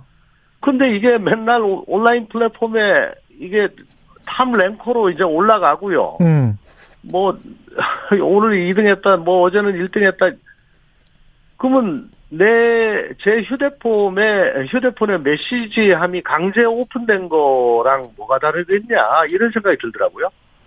그러면서 이제 낙인 찍기랄지 무슨 말을 해도 신뢰가 안 되는 상황으로 갈수 예. 있다. 어떤 예. 사람에 대해서 어떤 의원에 대해서 또는 맞습니다. 단체장에 대해서 그런 거를 네. 우려하시는 거죠? 예. 그리고 또 저 자신 저도 명예 감정이라는 게 있지 않습니까? 그렇죠. 예. 예. 아무리 고민이긴 하지만 음. 저는 명예감정도 없냐. 그러니까 이런 것들은 온라인 플랫폼이건 뭐 당원 게시, 게시판이건 이건 실명으로 하는 게 공정하다 저쪽에서도 예. 예 그게 공평하지 않냐 권리당원 실명. 예예 예, 예. 아니 그 올리는 사람들 올리는 사람들. 그러니까. 예, 예. 예, 예.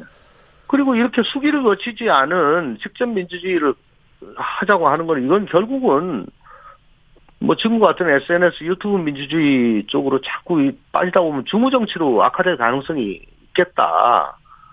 어떻게 하면 시- 저 수기 민주주의를 도입할 것인가 거기에 고, 고민을 해야지. 아까 무슨 정치라고 말씀하셨어요? 주무 주무 정치? 주무 정치요. 주무 정치? 네네. 단어를 주무- 좀좀 설명을 해 주세요. 선동하는 주무- 정치라고 말씀 말씀이십니까? 아 주무 정- 주무 정치 저저 예. 그리스 시대 때 음. 저 중무정이라고요. 예. 주, 중무정치라고 저 좀 안 좋은 정치입니다. 예. 뭐, 그, 깊게 생각하지 않고, 음. 민중들이 모여가지고, 그냥 그때그때 의사에 따라가지고 다수결로, 단순, 다, 다수결로 하는, 뭐 그런 걸, 주- 저, 중무정이라고 하는 게 있잖아요. 예. 중무정치. 네, 예. 네, 네. 예, 뭐, 그런, 좀, 저희 깊이 고, 저, 고민하지 않은, 아, 뭐, 주무가 그- 아니고 그런- 중 중우 말씀하셨군요. 중우. 예. 예, 중우. 중우, 중우. 예, 예, 예. 그래서 좀 뭐 당신께서는 뭐 재밌자고 하신 말씀이신지 모르겠지만은 예. 뭐 우리 당내 민주주의나 어 혹은 어, 상대방에 대해서 뭐 별로 고려하지 않은 좀 그런 말씀 아닌가 싶어가지고 그때 SNS에 올렸던 겁니다. 예. 네. 그리고 이 발언들이 그 설화 리스크가 될 수도 있고 나중에 이제 이재명 당 대표가 되면 그 발목을 잡을 수도 있다고 보세요. 그렇죠. 뭐 당신이 대표가 되면 이런 거 해보려고 한다라고 음. 말씀을 하셨잖아요. 예. 그러면 일정 부분 지금 뭐 개딸이나 팬덤들이 있을 건데요. 그분들께서 만약에 대표가 된다고 했을 때, 되었다고 했을 때, 그거 왜 안 하냐? 빨리 만들어라. 그러면 뭐 그런 압박이 들어가지 않겠습니까? 음. 예. 그리고 그래서 실제 이걸 만들었다. 아마 여기에 대해서는 당내에서 그렇게 찬동하시는 분이 많지는 않을걸요? 음. 그러면 어떻게 하실란가 모르겠, 모르겠습니다. 그리고 그 이제 당 대표가 되면 그 네. 사법 리스크에 관해서는 어떻게 보세요? 어떤 식으로 민주당에 영향을 끼칠 거라 보십니까?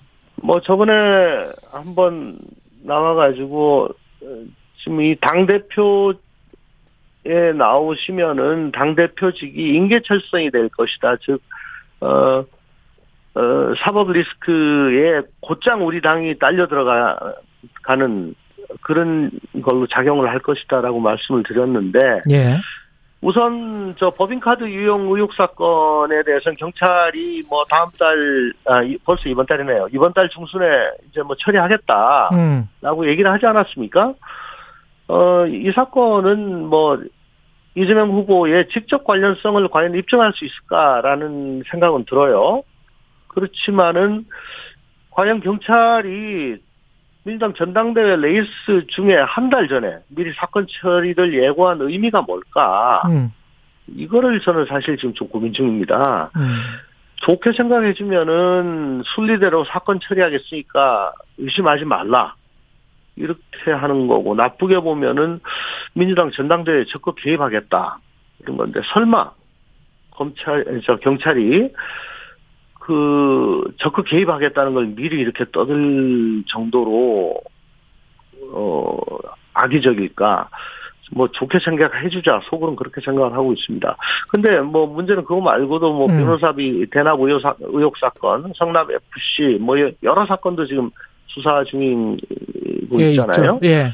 그런데 이런 사건들은 지금 뭐 아무런 낌새가 없어요. 물 밑에서 지금 진행이 되고 있다는 거죠. 솔직히 음. 이런 사건들이 더 시- 신경이 쓰이고요. 예. 어, 분명한 거는 9월 10일 검수 안박 전에 그 직권남용죄 관련된 거는 검찰로서는 마무리하지 않을 수가 없다는 거, 뭐 그거는 명백한 것 같습니다. 직권남용죄가 어떤 사건과 연관된 직권남용죄 말씀하시는 거죠? 어, 예를 들어 뭐 대장동 때, 음. 어, 대장동 때 금품은 오가지 않았으나 상대방으로 하여금 의무 없는 저 우월적인 우월적인 지위에서 그 하급자에게 잘못된 결정을 내리도록 뭐 이렇게 압력을 예, 예, 힘을 행사했다 뭐 이런 거죠. 금전 음. 금전이 포함되지 않은 9월 10일 이전에 검찰은 여하튼 그런 사건들에 관해서 어떤 혐의를 씌우려고 할 것이다. 아 씌우려고 한다는 게 아니고 직권 남용죄는 그 지나가면은 예. 검수한박 되면 못하기 때문에 예. 마무리를 하려고 노력할 것이다. 마무리. 마무리를 하려고 노력할 것이다. 네네네. 윤석열 정부의 이 국정 기조랄지 지지율랄지 이런 것들 그 다음에 집권 여당의 지금 혼란 이런 것들은 어떻게 보고 계세요? 솔직히 참 인수위 단계에서부터 좀 이상했습니다. 음. 뭐 국정 운영에 대한 청사진을 인수위 단계에서 제대로 내놓은 게 없었어요. 용산 이전 뭐 김정숙 여사 옷값 타령 이런 걸로 맨날 정부하고 싸움만 했죠. 그리고 새 정부 출발 저 출범 이후에도 뭐 시원하게 뭔가 뭐 청사진을 내, 내놓은 게 없습니다. 그럼 여당 참모 장관 혼여 일체돼 가지고 열심히 해야 되는데 지금 여당만 두고 보더라도 이 친윤계파, 뭐 친이준 이준석 이렇게 갈려가지고 서로 손가락질만 해대고 비전과 정책 대안 뭐 하나 내놓은 게 없습니다. 그리고 요번 이 위기 상황이 뭐 특별히 뭐 광우병처럼 외부 요인으로 인해 가지고 빚어진 그런 사태가 아니고 제가 보기에는 권력에 취한 집안 내부의 그 자중질환 때문에 빚어진 거다. 얼마든지 얼마든지 막을 어, 막을 수도 있었는데 자기들끼리 감투 싸움하다가 빚어진 거다. 정말 개탄스럽게 짝이 없습니다. 그 어제 국민대에서 김건희 여사 박사 맞다 논문 표절 아니다 이렇게 나왔거든요. 네. 그 민주당에서는 어떻게 보고 계시는지도 궁금하네요. 저는 지금 앵커께서 말씀하신 걸 지금 처음 들어가지고요. 아 그래요? 예, 예, 예. 아 그래요? 어, 논문과 관련해서 표절 아니다라는 보도는 못 보셨군요. 제가 지금 코로나 때문에 아 그렇군요. 예, 격리 중이어서 예. 그 그리고 경찰청 관련해서는 이제 뭐 그 마무리가 됐으니까 정부 입장에서는 국회의 시간인데 국회에서는 어떻게 해야 됩니까? 이거 경찰국 신설하고 국가경찰위원회가 흐지부지 될 것 같은 거 아니에요? 경찰국이 그냥 기능을 하고. 어쨌든 이건 뭐 시행령을 통한 경찰국 설치 음. 이걸 어떻게 바로잡느냐가 관건이죠. 예. 뭐 탄핵이고 뭐고 이거는 뭐, 뭐, 너무 나간, 지금 현재로서는 우리, 저는 행안위원인데요. 예. 행안위 차원에서 다룰 문제는 아니고, 음. 이거는 원내대표 수준에서 논의할 문제고요. 아, 행안위 그래요? 차원에서는, 음. 그렇죠. 행안위 차원에서는, 아, 당장 다음 주 월요일 날 경찰청장 인사청문회가 있고, 예. 또 그 다음 주에 행안부 업무 보고가 있습니다. 최초 업무 보고가 있습니다. 음. 이때 경찰청장 후보자 예. 그리고 행안부 장관 상대로 이 어, 행안 행안부 설치령의 그 시행령 음. 문제 문제점이 잘 드러나도록 뭐 좀 추궁을 해야 되겠죠. 그리고 어 지금 국회법상 예. 시행령이나 시행규칙 등 행정입법에 문제가 있을 경우에는 이거 수정 요구를 할 수 있도록 어 국회법이 현재도 되어 있습니다. 물론 정부가 이걸 뭐 따를 필요는 없지만 음. 본회의에서 의결할 수 있도록 되어 있어요. 이게 행안부 상임위 의결을 거쳐가지고 본회의까지 올라가서 국회 의결이 될수 있도록 어 저 노력을 하는 게 우선 급한 일인 것 같습니다. 그거를 하면서 혹시 헌재 위헌 심판 청구 소송 이것도 고려를 하고 계십니까? 음, 이거는 그러니까 헌재 위헌 심판이라는 거는 지금 제가 말씀드린 음. 그 행정 입법에 대한 문제점을 수정 요구하는 국회 의결이 선행되어야지 아. 힘을 받- 받을 걸로 보여집니다. 아, 네. 알겠습니다. 여기까지 듣겠습니다. 네, 예, 조웅천의 좋은 정치 더불어민주당 조웅천 의원이었습니다. 고맙습니다. 감사합니다. 공정, 공익, 그리고 균형. 한 발짝 더 들어간다. 세상에 이익이 되는 방송. 최경영의 최강 시사. 네, 어제 국민의힘 긴급 의원총회 열어서 당 지도 체제를 비대위 체제로 전환하겠다 의견을 모았습니다. 박형수 국민의힘 원내 대변인 어, 전화 연결돼 있습니다. 안녕하세요. 네, 안녕하십니까. 박정수 의원입니다. 예, 의원님 그 비대위 체제 전환에 대해서는 89명의 의원이 참여해서 뭐 거의 다 공감하는 분위기였습니까? 예, 예. 예, 먼저 국민들께 에, 우리 당의 내부 문제로 인해서 걱정을 끼쳐드려서 송구스럽다는 말씀부터 드립니다. 어, 말씀하신 대로 어제 어, 초선 운영 그진 간담회를 시작을 해가지고 또 재선 의원, 삼선 의원 이렇게 다 원내대표가 간담회를 사전에 시작을 했습니다. 그리고 어, 오후 3시에 의원총회를 통해서 의견을 수렴했는데요. 어, 여기에 이제 총 89명의 의원이 참석을 했는데 절대 다수의 의원들이 현재 지도 체제에 대해서는 전면 쇄신과 재정비가 필요하다는데 인식을 같이 했고요. 그래서 비대위 체제의 총의를 모은 것입니다.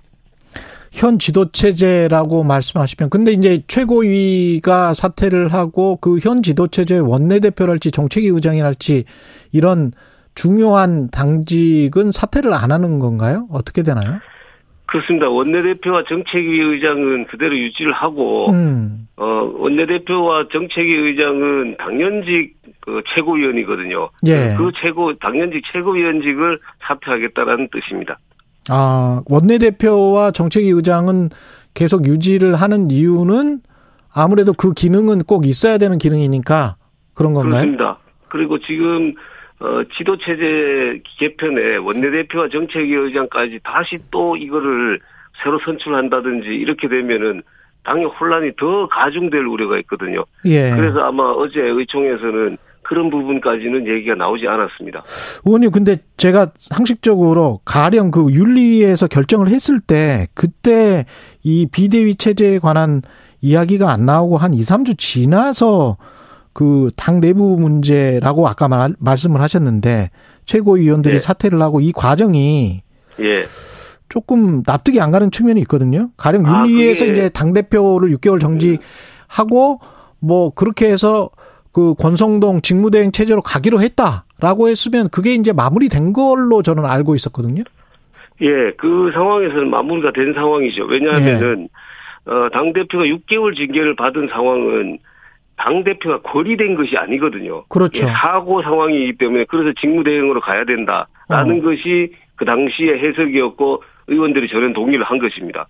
그런데 이제 그 한 몇 주 정도 지나고 난 다음에 음. 어뭐 권성동 원내대표의 그 말 실수 플러스 문자 유출의 파문 이걸 인해서 리더십에 이제 위기가 온 것이죠. 아. 그래서 최고위원들이 사퇴를 하기 시작을 한 것입니다. 그래서 지금 현재 사실상으로는 최고위원이 기능을 할 수 있는 최고위원이 두 명 정도밖에 지금 남지가 않은 상황이기 때문에 음. 아까 얘기한 그 사고 상황과 예. 지금 얘기한 최고위원회 지금 기능의 상당 부분 상실된 이 부분을 합하면은 비상 상황으로 볼 수 있다. 비상 상황으로 봐야 된다. 그래서 비대위 체제로 가는 것이 가능하고 그렇게 가는 것이 맞다. 지금 이렇게 결론이 난 것입니다. 권성동 의원의 구급 공무원 발언 등을 포함한 이런 말 실수가 어떤 비상 상황으로 이어졌다. 이렇게 봐야 되는 거군요. 뭐 꼭 그 부분뿐만 아니라 음. 어, 뭐 아까 얘기한 게 문자 유출 파문 문자 유출. 보다 더 근본적인 배경에는 지금 우리 당의 지지율과 또 대통령의 국정 수행 지지율이 계속 지금 하락하고 있지 않습니까? 그 그렇죠. 급기야는 그게 지금 20%대까지 내려왔고 이런 점에서 음. 이렇게 가면 국정 동력의 국정 운영의 동력을 완전히 상실한다. 그래서 이 상황에서 전면적인 좀 쇄신을 해야 된다. 이런데 인식의 공감대가 있는 것이죠. 그러면 의총에서 당도 쇄신을 하고 대통령실이랄지 내각도 좀 쇄신을 해야 된다 이런 이야기도 있었나요? 아, 그 부분까지는, 내각 부분까지는 뭐, 의총에서는 전혀 얘기가 없었습니다. 대통령실이라든지, 음. 어, 또, 그 장관들의 뭐 이런 얘기는 전혀 없었고, 일단, 우리 당이 좀 쇄신을 해야 된다. 아. 그 부분에 초점이 맞춰졌습니다. 그러면 앞으로 일정이 어떻게 됩니까? 그 전국위를 소집을 해야 이게 비대위원장을 결정을 할 수 있는 거죠, 지금 절차가. 그렇습니다. 예. 그러면 근데 서병수 의원은 본인이 하지는 소집은 안 할 것이고 의원들이 4분의 1 이상 모여서 소집 요구를 하면 그거는 고려하겠다 이런 식의 이제 보도가 나왔거든요. 예, 지금 말씀하신 것처럼 의원총회는 이 음. 문제에 대한 의결 권한이 없습니다. 이건 정치적인 의미의 우리가 총의를 모은 것이지, 예. 이 당헌 당규에 대한 유권 해석 권한은 상임정국 위에 있고 비대위원장 선출은 상임 전국 그러니까 그 전국위원회의 권한입니다. 그렇기 때문에 이 전국위원회를 구성하고 상임 전국위원회를 구성을 해- 어, 저 열어야 되는데 음. 서병수 위원장님이 말씀하신 것은 비대위 체제에 반대한다는 것이 아니고 지금 비대위 구성에 대한 당헌 당규상 근거가 있어야 된다. 뭐 이런 취지로 말씀하신 걸로 알고 있는데 그렇죠, 그렇죠. 의원, 예. 예, 의원총회 직후에는 전국위원회 소집에 이 요건이 갖춰지면은 소집을 한다, 소집할 수밖에 없다 이렇게 말씀하셨거든요. 예, 맞아요. 예. 이 전국위원회 소집 요건이 뭐냐면은 첫 번째가 최고위원회가 의결할 경우, 음. 그다음에 이게 이게 상임정국위원회입니다. 상임정 상임정국위원회의 그 소집 요건은 최고위원회 의결할 경우 제적 위원 갑 4분의 1 이상이 요구할 경우 위원장이 음. 필요하다고 판단할 경우 이렇게 돼 있는데 예. 요 앞에 두 가지 부분 중에 하나라도 요건이 성립되면은 본인으로서는 소집할 수밖에 없다 이렇게 말씀하셨기 때문에 상임정국이나 정국이 소집하는 데는 큰 뭐 어려움은 없어 보입니다. 왜냐하면 89명의 의원이 참여해서 비대위 체제 전환에 동의를 했기 때문에 그렇습니다. 예, 그러네요. 예. 예. 그렇게 되면은 그 절차나 일정이 전국이 소집하고 그래서 비대위원장을 뽑게 되는 거는 언제나 될까요? 아, 그 부분은 뭐 지금 구체적으로 로드맵을 잡을 수가 없는 것이 일단 이제 아까 말씀드린 것처럼 최고위원회가 이제 소집이 돼서 최고위원회에서 상임정국위 또는 정국위원 소집하는 걸 의결을 해야 되는데 예. 최고위원회 일, 그, 저, 의원, 최고위원들의 일부가 사퇴 의사를 표명을 했기 때문에 그래서, 그래서 최고위원회 안 나오겠다는 분들도 일부 있으시고 또 뭐 사정상 지방에 있다가 이래서 못 오시는 분도 있고 이렇게, 이래- 이래서 지금 당장은 그 일정 잡기가 어려운데 지금 어쨌든 오늘이라도 최고위원 소집이 가능하다라면 최고위원 소집을 해야 되고 만약에 그것이 불가능하다면 아까 얘기한 것처럼 4분의 1 이상 위원회 요구 이 부분을 위해서 또 다른 노력을 해야 되고 지금 그렇기 때문에 어 전체적으로 일정이 언제 어떻게 하고 뭐 어떻게 하고 이렇게 하기는 어렵습니다. 다만 전국위원회를 소집하기 위해서는 3일 전에 공고를 해야 된다라는 그런 규정이 있습니다. 그걸 지켜야 됩니다. 이준석 당 대표가 이 절차상의 문제점 혹시 전국위로 이렇게 가면 뭐 절차상의 문제는 없는 겁니까? 혹시 관련해서 뭔가 소송을 낸다거나 그럴 가, 개연성이 있습니까? 가능성이 있습니까? 어, 뭐 그걸 제가 말씀드리기는 어렵습니다만은 음. 일단은 이게 조기 전대가 전당대회가 아니거든요. 만약에 조기 전당대회로 가서 다음 대표를 뽑게 된다 그러면 선출하게 된다 그러면은 이준석 대표로서는 돌아올 아. 여지가 지금 없어지는 겁니다. 그런데 되네. 현재 비대위 체제는 그것은 아니거든요.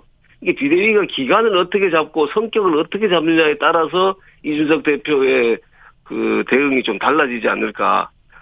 어, 저는 뭐 그렇게 생각을 합니다. 그렇겠네요. 기간과 성격. 그 다음에 비대위원장이 누가 될지도 당내에서는 이야기가 조금 있겠습니다. 이제 지금부터. 아, 그 부분은 어제까지는 뭐 의원총회에서도 전혀 그 부분에 대해서는 얘기가 나온 바가 없고 예. 공식적으로 나온 바가 없고 이제 비대위원장을 어, 어떤 분으로 모셔야 될지를 저희들이 이제 논의를 해야 됩니다.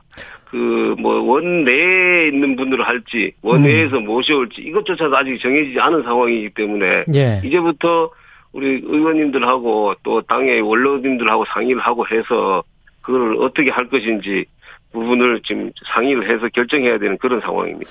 그리고 어제 의총에서 김웅 의원이 그 유일하게 반대를 했다고 하더라고요. 비대위 체제. 네. 이유가 뭐였습니까? 아, 그 반대하시는 의원은 그 공개 발언을 하지 않았습니다. 아, 그래요? 반대 의사만 표시를 했을 뿐이지 왜 음. 내가 반대하는지에 대한 공개 발언을 안 했기 때문에 어떤 이유였는지는 저희들이 알 수는 없습니다. 그렇군요. 그 장석철 소장에 의하면 김웅 의원이 하루를 살더라도 고개 들고 살자 이런 이야기를 했다라고 하던데 그, 그 의총에서는 없었나 보죠. 예, 의총에서는 그런 말은 없었던 걸로 저는 기억하고 있습니다. 마지막으로 이게 지금 네. 국민들이 보기에 이준석 당대표가 이렇게 내쫓기는 과정으로 비춰질 수도 있거든요. 윤심에 의해서. 예, 그건 좀 부담스럽지 않으세요?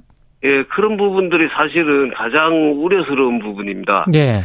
어, 그런데 지금 어, 당 상황을 아까 제가 말씀드렸습니다만은 전반적으로 이건 당의 어떤 개인이나 당 차원의 문제만도 아니고 대통령의 국정 수행과 당과 이게 전체적으로 묶여 있는 문제이기 때문에 이 문제를 계속 방치하면은 정말 국정을 앞으로 제대로 운영할 수 없겠다.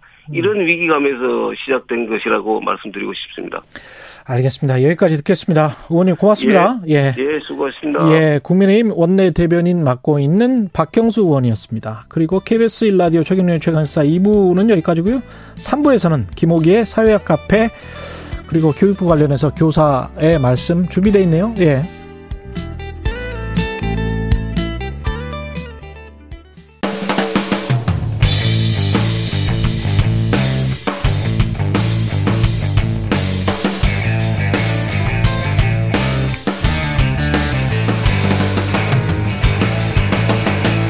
최경영의 최강 시사.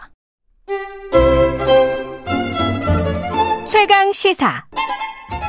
김호기의 사회학 카페. 어서 오세요.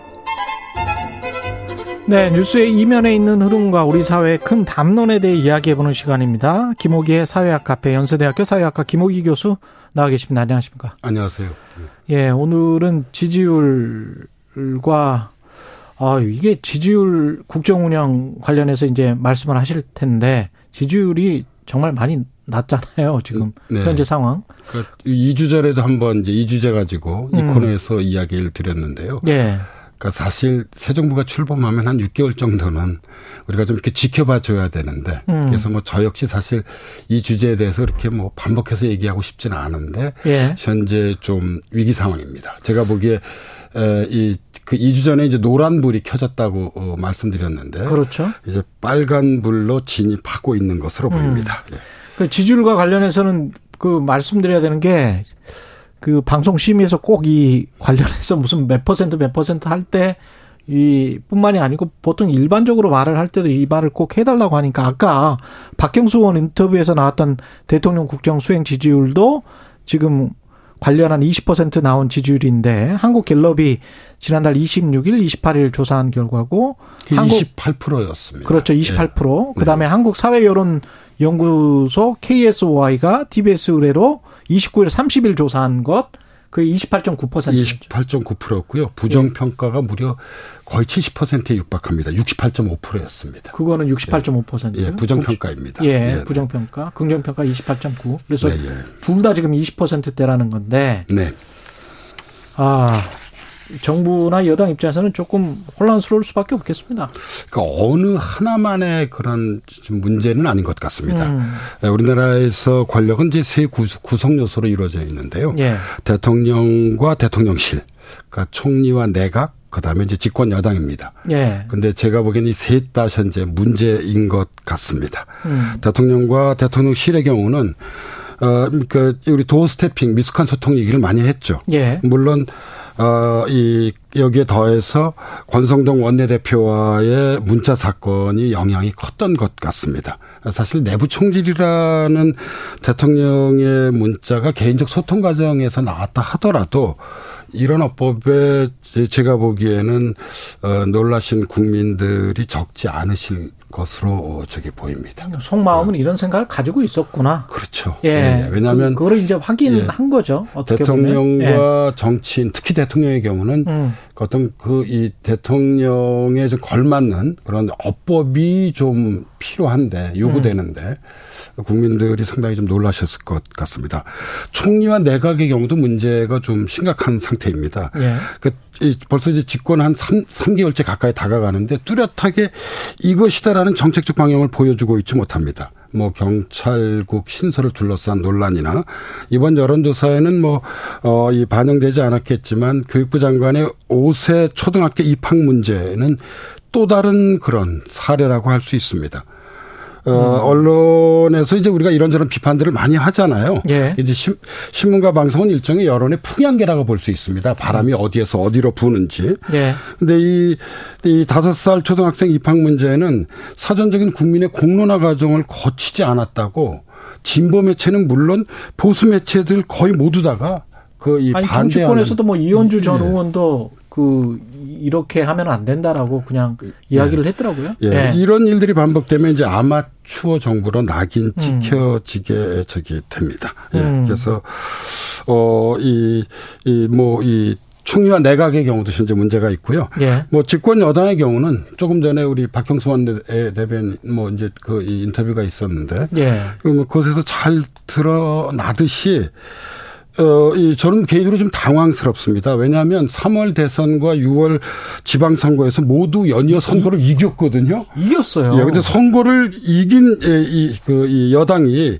비대위 체제로 가는 게 사실 개인적으로는 좀 이해하기 어려운 것 이런 같습니다. 적이 있었나? 예. 그래서. 이기고 지금 두 달밖에 안 된 거 아니에요? 그렇습니다. 예. 그래서 어, 이렇게 예, 이 연구자로서는 좀 말씀드릴 수 있을 것 같습니다. 어. 원래 이제 정치라고 하는 게 여러 개의 얼굴을 가지고 있잖아요. 일종의 예. 야누스죠. 음. 그러니까 한쪽의 얼굴은 선한 의지의 정치가 있습니다. 예. 그리고 다른 한쪽의 얼굴은 이제 권력 투쟁이라고 하는 또 다른 얼굴을 갖고 있는데 지금 집권 여당의 경우를 보면은 권력 투쟁이라고 하는 단조로운 멜로디만 현재 반복되고 있는 것으로 보여요. 그리고 국민들이 이 단조로운 멜로디를 다 멜로디를 음. 다 들을 수 있는 상황입니다. 그것이 적나라하게 펼쳐지고 있다는 걸 생생하게 현재 관찰할 수 있는 현재 상황이다 보니 아. 예. 좀 우려스럽다고 하지 않을 수 없습니다. 그래서 정리해서 말씀드리자면 음. 대통령과 대통령실, 총리와 내각, 집권 여당 그러니까 이 세 층위가 모두 다 음. 사실상 현재 문제를 드러내고 있는 상황인 것 같습니다.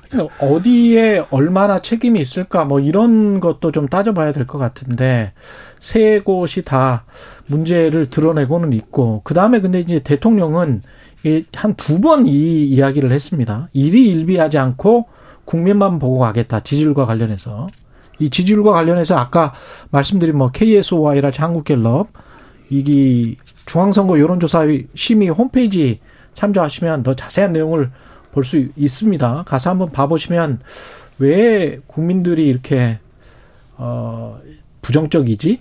라고 좀 더 생각을 해볼 수 있을 것 같은데 어, 어떠세요? 교수님이 봤을 때는 이런 워딩들 일희일비하지 않고 국민만 보고 가겠다.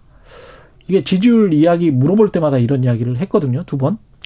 뭐 어쩔 수 없는 답변인 것 같습니다. 어쩔 수 없는 사실은 답변이다. 예, 그런데 조심을 해야 될 것은 음. 그러니까 지지율에 연연하지 않겠다.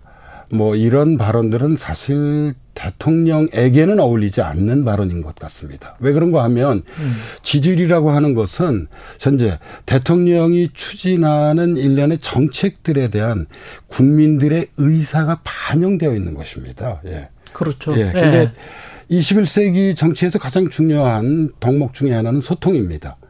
이게 다른 각도에서 보면 소통을 거부하겠다는 것으로 읽혀질 수도 있다는 점을 좀 주의할 필요가 있을 것 같습니다. 예. 음, 오해하면 그렇게 들릴 수도 있다. 예. 그래서 예. 제가 보기에 가장 큰 문제는 현재 컨트롤 타워가 부재한 것 같아요. 컨트롤 타워가 부재하다. 뭐 일반적으로 이제 대통령실이 컨트롤 타워를 맡게 돼 왔었잖아요. 그- 그랬죠. 예, 그런데 예. 현재 이 컨트롤 타워 부재가 좀 심각한 좀 상황이지 않나 하는 생각이 들고요. 저는 음. 이 점에 있어서 어, 좀 역설적이긴 하지만 앞선 정부로부터 배워야 한다고 생각합니다. 그러니까 이 문재인 정부 같은 경우 부동산 폭등이나 조국 사태와 같은 문제들이 있었지만 음. 상대적으로 높은 지지율을 계속 유지해 왔습니다. 근데 그 까닭은 어이 청와대가 좀 중심이 돼서 당정청이 유기적으로 잘 결합돼 이- 있었기 때문입니다. 뭐 대통령 발언도 절제돼 있었지만 어 예를 들면 임종석, 노영민, 유영문으로 이루어지는 청와대 비서실이 한 축은 이제 이 그 내각이 있었고요. 다른 한 축은 당이 있었죠. 음. 어떤 그런 이 유기적인 그런 연결들을 잘 그이 해왔다고 저기 볼 수 있습니다. 상대적으로 말씀하시는 거예요. 예, 상대적으로 말씀드리는 겁니다. 그러니까 정치라는 게 예. 정말 그런 것 예. 같아요. 앞선 네. 정부에서 추진한 정책들이 실패한 경우가 많죠. 음. 부동산 정책 같은 경우가 대표적인 이 경우인데요. 근데 제가 이제 강조하려는 것은 이러한 사안들에 접근하는 정치력의 문제입니다. 음. 그러니까 이제 갈등을 봉합하고 이제 조정하는 역량이 정치력이잖아요. 예. 예, 근데 어, 이 청와대든 대통령실이든 사실 이런 이제 정치력이 필요하죠. 그러니까 정책 역량이 있고 정치 역량이 있는데 예. 어, 이, 이 정부의 지지율이 좀 일정 수준 유지되려고 한다면 이런 예. 정책 역량과 정치 역량이 역량이. 잘 결합돼야 돼요. 근데 정치 역량에 대해선 앞선 정부로부터 좀 배워야 할 필요가 있지 않나 하는 게 제 개인적인 음. 생각이고요. 특히 이 가장 긴 아, 이 비서실장 그, 이, 그 재임을 그 했던 예. 그 노영민 실장 같은 경우는 물론 평가가 다양할 수 있겠지만 제가 보기에는 사실 상당한 정치 역량을 보여준 셈이거든요. 음. 예. 그러니까 이제 집권 후반기에 지지율이 하락할 가능성도 있- 있었는데 예. 이런 것들을 좀 잘그이 조정했다고 평가할 수 있을 것 같습니다. 그래서 지금 돌이켜 놓고 보니 예. 예. 그 이재명 후보 이재명 의원이 지금 야권의 대표가 만약에 된다면 윤석열 이재명 다시 이 구도로 가게 되고 그렇게 되면 또 지난 2주 전에도 이야기한 것 같습니다만은 대통령제 에 또 이제 5년 뒤를 바라보는 어떤 싸움만 반복될 것 같, 같은데 이것도 좀 걱정이긴 합니다.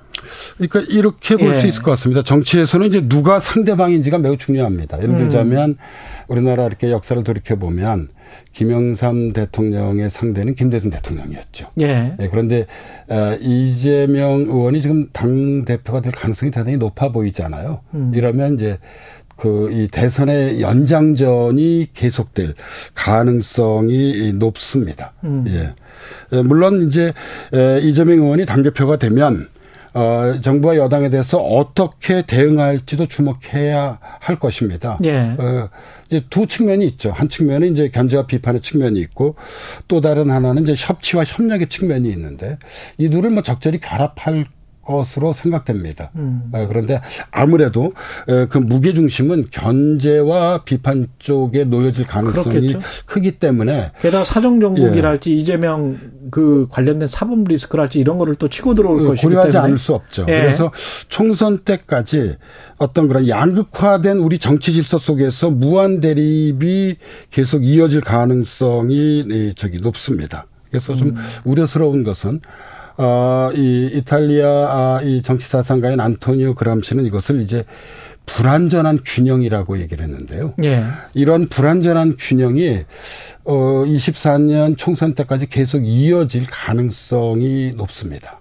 예, 그런데 이제 정치의 불행은 음. 곧 국민의 불행입니다. 예. 오늘 제가 드리고 싶은 말씀이기도 하거든요. 예. 그래서 어 이게 정부가 잘해야 하고 잘해야 어, 그, 된다. 예, 그다음에 국회가 잘해야 합니다. 예. 그러니까 윤석열 정부가 성공해야 국민들도 조금이라도 행복해 더 행복해질 수 있는 상황이 될 거 아니에요. 예, 맞습니다. 예. 그래서 어제부터 이제 대통령이 자택에서 휴가를 가지면서 전국 구상을 한다고 들었습니다. 그래서 제가 그냥 한 말씀만 드려보자면, 예.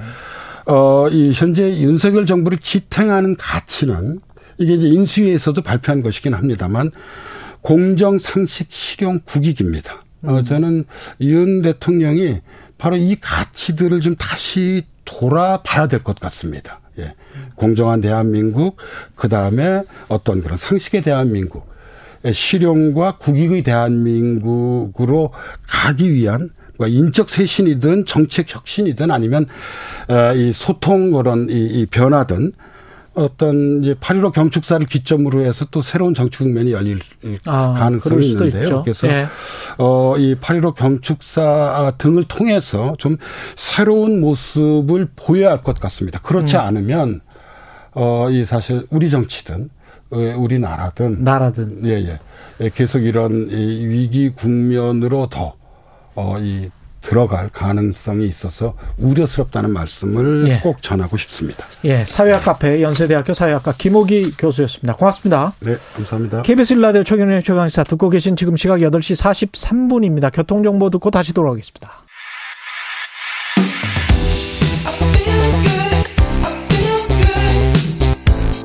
세상에 이익이 되는 방송 최경영의 최강 시사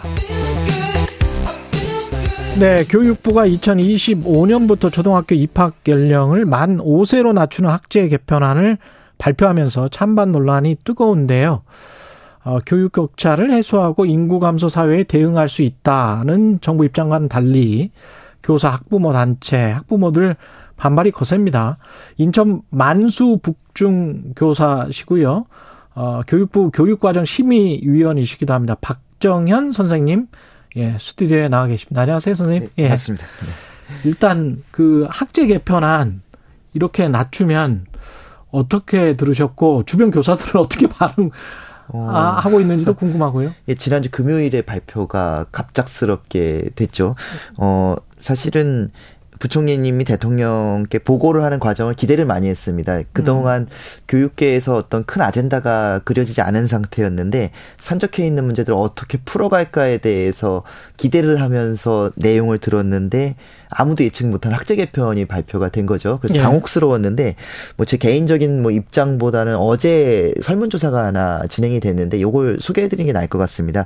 어, 한국교총에서 어제 하루 동안 실시한 긴급 설문이었는데요. 어, 휴가 기간이었지만 전체 회원들 한 10%가 참여할 정도로 많은 숫자가 참여했는데 만 662명이 참여를 했고 94.7%의 선생님들이 반대하는 입장을 발표를 했습니다. 한국 교총이면 좀 보수적인 그렇죠. 어, 보수적인 성향을 갖고 있는 단체임에도 불구하고 이렇게 많은 반대가 나온 건 이례적인 결과죠. 94.7% 95%의 교사들은 왜 반대를 하는 건가요? 어, 그 세부 내용을 보면 예. 그 내용을 알 수 있는데 82%가 발달 단계에 맞지 않는 정책이다라고 하는 것. 그리고 5%는 학교 여건의 준비가 전혀 돼 있지 않다. 그리고 4%는 어, 이 아이들이 나중에 진학 그리고 입시, 취업에 관해서 손해 보는 일들이 생기기 때문에 음. 반대한다. 이런 결과였습니다.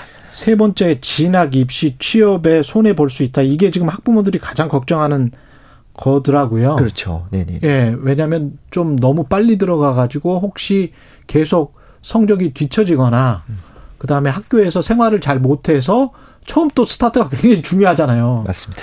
적응을 잘 못하게 돼서 이게 계속 이렇게 되다가 진학도 잘 못하고 입시도 잘 못 보고 거기다 취업까지 잘 안 되는 그런 상황을 두려워하시는 것 같아요. 네네네. 예. 이게 뭐 학제 개편이 단순하게 어떤 학교를 빨리 들어간다의 문제가 아니라 음. 전체 생애와 관련이 되기 때문에 그렇죠. 민감하게 반응할 수밖에 없습니다. 그래서 이 나이 또래 지금 어린 어린 학생들 영유아를 가지고 있는 그렇죠. 그렇죠. 네. 예.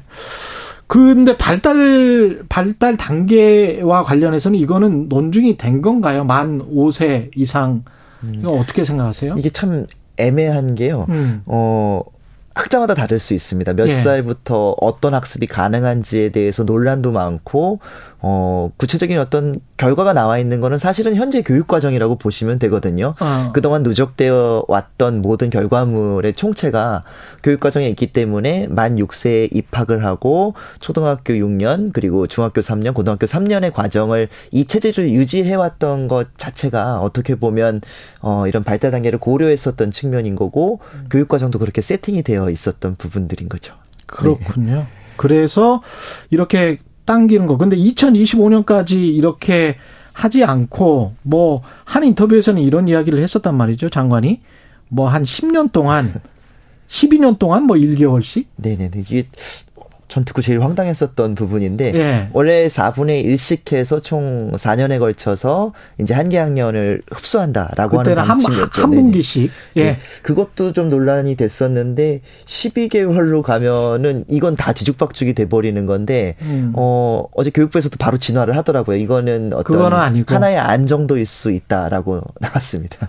근데 교육부 장관이 이제 대통령이 업무 보고를 한 내용이고 대통령도 뭐 한번 해- 해보자라고 이야기까지 했다고 하는데 왜 하려고 했던 걸까요? 어, 교육부는 분명히 좀 긍정적인 요인들도 있는 정책이기는 합니다. 이게 어 이번 정권뿐만 아니라 음. 김영삼 정부 때부터 계속 어 연구가 진행이 됐었고 학령 인구를 조정함으로써 얻을 수 있는 기대 효과가 있다라는 측면에서 접근을 뭔가 있었겠죠. 거죠. 예, 이게 예. 어 노무현 정권 때가 가장 구체화된 방안이 나왔었는데 9월 학제로 전환 얘기가 나왔었거든요. 네. 이거는 어 글로벌 시대 외국에 있는 대학들을 어 입학하는데 결손이 발생하지 않게 하기 위해서 9월 학제로 바꿔야 된다. 음. 이런 논의들도 있었고요. 그리고 빨리 입학을 시켜서 빨리 졸업을 시키자. 그리고 또 현재 고3 학생들의 나이대가 문제가 된다는 지적도 있었습니다. 선거 연령이 어 고3의 성인들이 일부 들어가기 때문에 그렇죠. 피선거권이 있고 근데 학교는 정치적 중립이 보장돼야 되는 공간이기 때문에 충돌되는 음. 지점도 있어서 그러네. 이런 여러 가지 의견들이 있었는데 그럼에도 불구하고 어, 쉽게 접근을 못했던 게 반대 여론과 그리고 이제 사회적 비용이 많이 들어간다라는 문제 때문에 예.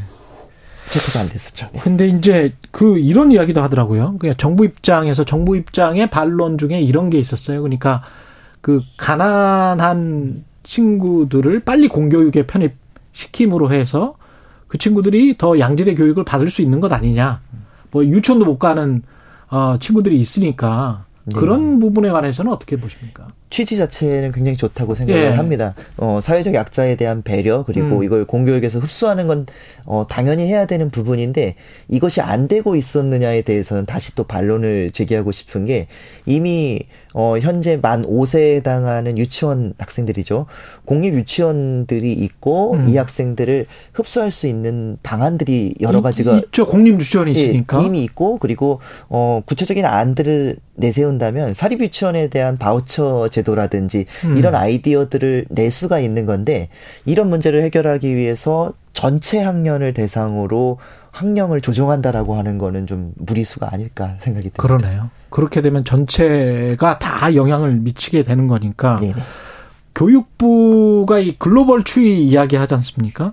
실제로 뭐 OECD 국가들의 의무 교육 수준 아니면 만 5세 해서 이렇게 뭐 학교를 들어가고 그런 나라들이 이- 많습니까? 근데 이게 뭐 전체적인 추세라고 해서 조금 의아했었는데요. 예. 어, 38개 국가 중에서 만 4세에서 5세, 영국이 가장 빠르더라고요. 음. 영국은 4세는 이제 5세로 도입을 하고 있고요. 그리고 세 개 나라가 우리나라가 이제 추진하고 있는 만 5세를 채택하고 있는데 그 나라들이 아일랜드, 뉴질랜드, 호주 이렇게 돼 있습니다. 공교롭게 다 영연방 혹은 그러네. 영국 근처에 있는 국가들인데 아일랜드의 사례를 좀 눈여겨볼 필요가 있는 게 빨리 들어가긴 하지만 중간에 고등학교 1학년에 해당하는 때에 전환학년제가 있습니다. 그러니까 예. 아이들이 학교에 나가더라도 직업교육이라든지 이런 부분들을 1년 동안 체험하는 거예요. 우리나라가 자유학기에 모델로 삼았던 건데 아. 이런 식으로 해서 우리의 이 타이트한 교육 과정보다는 훨씬 느슨하게 열려 있는 특징을 보여주고 있고요. 그리고 우리보다 늦은 나라들도 분명히 있습니다. 어, 만 7세를 채택하고 있는 나라들이 스위스, 핀란드, 에스토니아인데 음. 우리가 한때 굉장히 추앙했었던 그런 그렇죠, 교육 그렇죠. 선진 국가들은 예. 오히려 어, 입학 연령을 뒤로 늦춰놓고 있는 경우도 있습니다. 그렇군요. 이게 전반적으로 다 봐야 되는 거군요. 네. 뭐딱 이렇게 교육 뭐 무조건 만 5세 이상 들어갈 수 있다 이게 그렇게 되는 게 아니군요. 우리 인생과 사회와 네네. 예, 뭐 여러 가지 노동 뭐 다 관여가 돼 있는 거군요. 근데 이런 안 혹시 박순애 장관이 언급한 미국의 킨더가든처럼 초등학교 내에 유치부 K 뭐 킨더가튼의 K를 추가해서 그 초등학교 내에서 같이 배우는 거죠. 네네. 예. 그거는 가능합니까? 어, 이런 논의들은 이미 있었던 부분들인데 예. 어, 미국뿐만 아니라 유럽에서도 유치원 단계와 초등학교 저학년 단계를 함께 묶어서 들어가는 경우들이 있습니다. 영국도 비슷한 음. 어, 케이스라고 볼 수가 있는데요. 이제 아이들이 본격적인 학습을 하기 전에 놀이 과정이라든지 음. 이런 것들을 묶어서 연계하는 방식인데 우리나라도 있습니다, 이게. 아, 있습니까? 누리 과정이라고 해서 어 초등학교 1학년부터 정규 교육 과정이 시작되는 게 아니라 유치원 단계의 과정을 국가교육 과정으로 설정을 해놓고 2단계부터 자연스럽게 연결을 시키고 있는데 어 우리나라는 이게 둘이 분리가 되어 있는 건 사실 교원 양성 체제부터 좀 다르거든요. 음. 유아 교육과가 있고 초등 교육과가 있어서 맞아요, 맞아요. 아이들 어. 발달 단계 그리고 한 명의 교사가 담당할 수 있는 학생의 수도 판이하게 다르기 때문에 음. 이런 것들을 변별시켜 놓고 그럼에도 누리 과정을 설정해 놓고 연계성 있게 간다. 사립 유치원들도 어 개인이 운영하고 있지만 이 누리 과정을 안 할 수가 없거든요. 그렇기 때문에 그렇죠. 지금 도입한다라고 하는 이 K 과정이 어떤 모습일지는 모르겠지만 누리 과정에서 크게 벗어나지는 않는다. 이렇게 보여집니다. 게다가 뭐 이렇게 하면 지금 사실은 유권자들 중에서 사립 유치원 하시는 분들은 가장 강하게 반발하고 계시죠. 엄청 반발을 할 거예요. 아마 왜냐하면 이거 유- 사립 유치원 자체가 없어져 버리는 거잖아요. 그렇죠. 훨씬 네. 낮은 연령대들도 유치원에서 받긴 받습니다. 이제 근데 무슨 문제가 생기냐면요.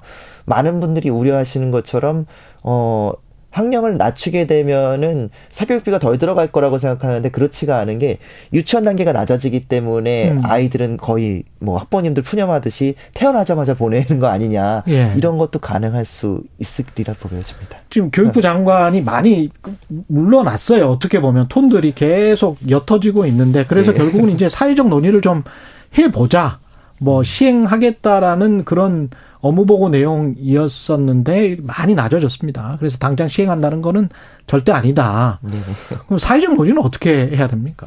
그러니까 이제 어제 도스태핑 때 이제 말씀하신 음. 부분인데 어 좀 아쉬운 점은 그겁니다. 이렇게 중요한 문제가 공론화되고 열려 있다라고 얘기를 하셨는데 근데 사실은 이걸 얘기하기 전에 열어놓고 각계 의견을 수렴한 상태에서 어, 논의를 했어야 되는 건데, 이제 앞으로 방식을 한 2만 명 수준의, 어, 전문가 집단 혹은 일반 시민들의 의견을 수렴한다라고 밝히긴 했는데, 지금 이 문제는 뭐 2만 명의 표집이 중요한 게 아니라 전체 국민들과 관여가 되어 있는 부분들이기 때문에, 그렇죠. 이 의견 수렴 절차도 사실은 쉽지 않을 것 같거든요. 근데 음. 전 정부에서도 어 교육제도를 어 열린 입장에서 만들겠다라고 해서 가져왔던 게 정책 숙려제였었는데 음. 뭐 아시다시피 예, 맞아요. 워낙 예민 하고 첨예한 갈등들이 있기 때문에 좌초되고 말았던 정책인데 그렇죠. 예. 그런 문제가 또 재현되지 않기를 바랄 뿐입니다. 쉽지 않네요. 예. 여러 가지 의견들이 오- 오고 있는데요. 뭐 조기 입학시키는 부모들 편법으로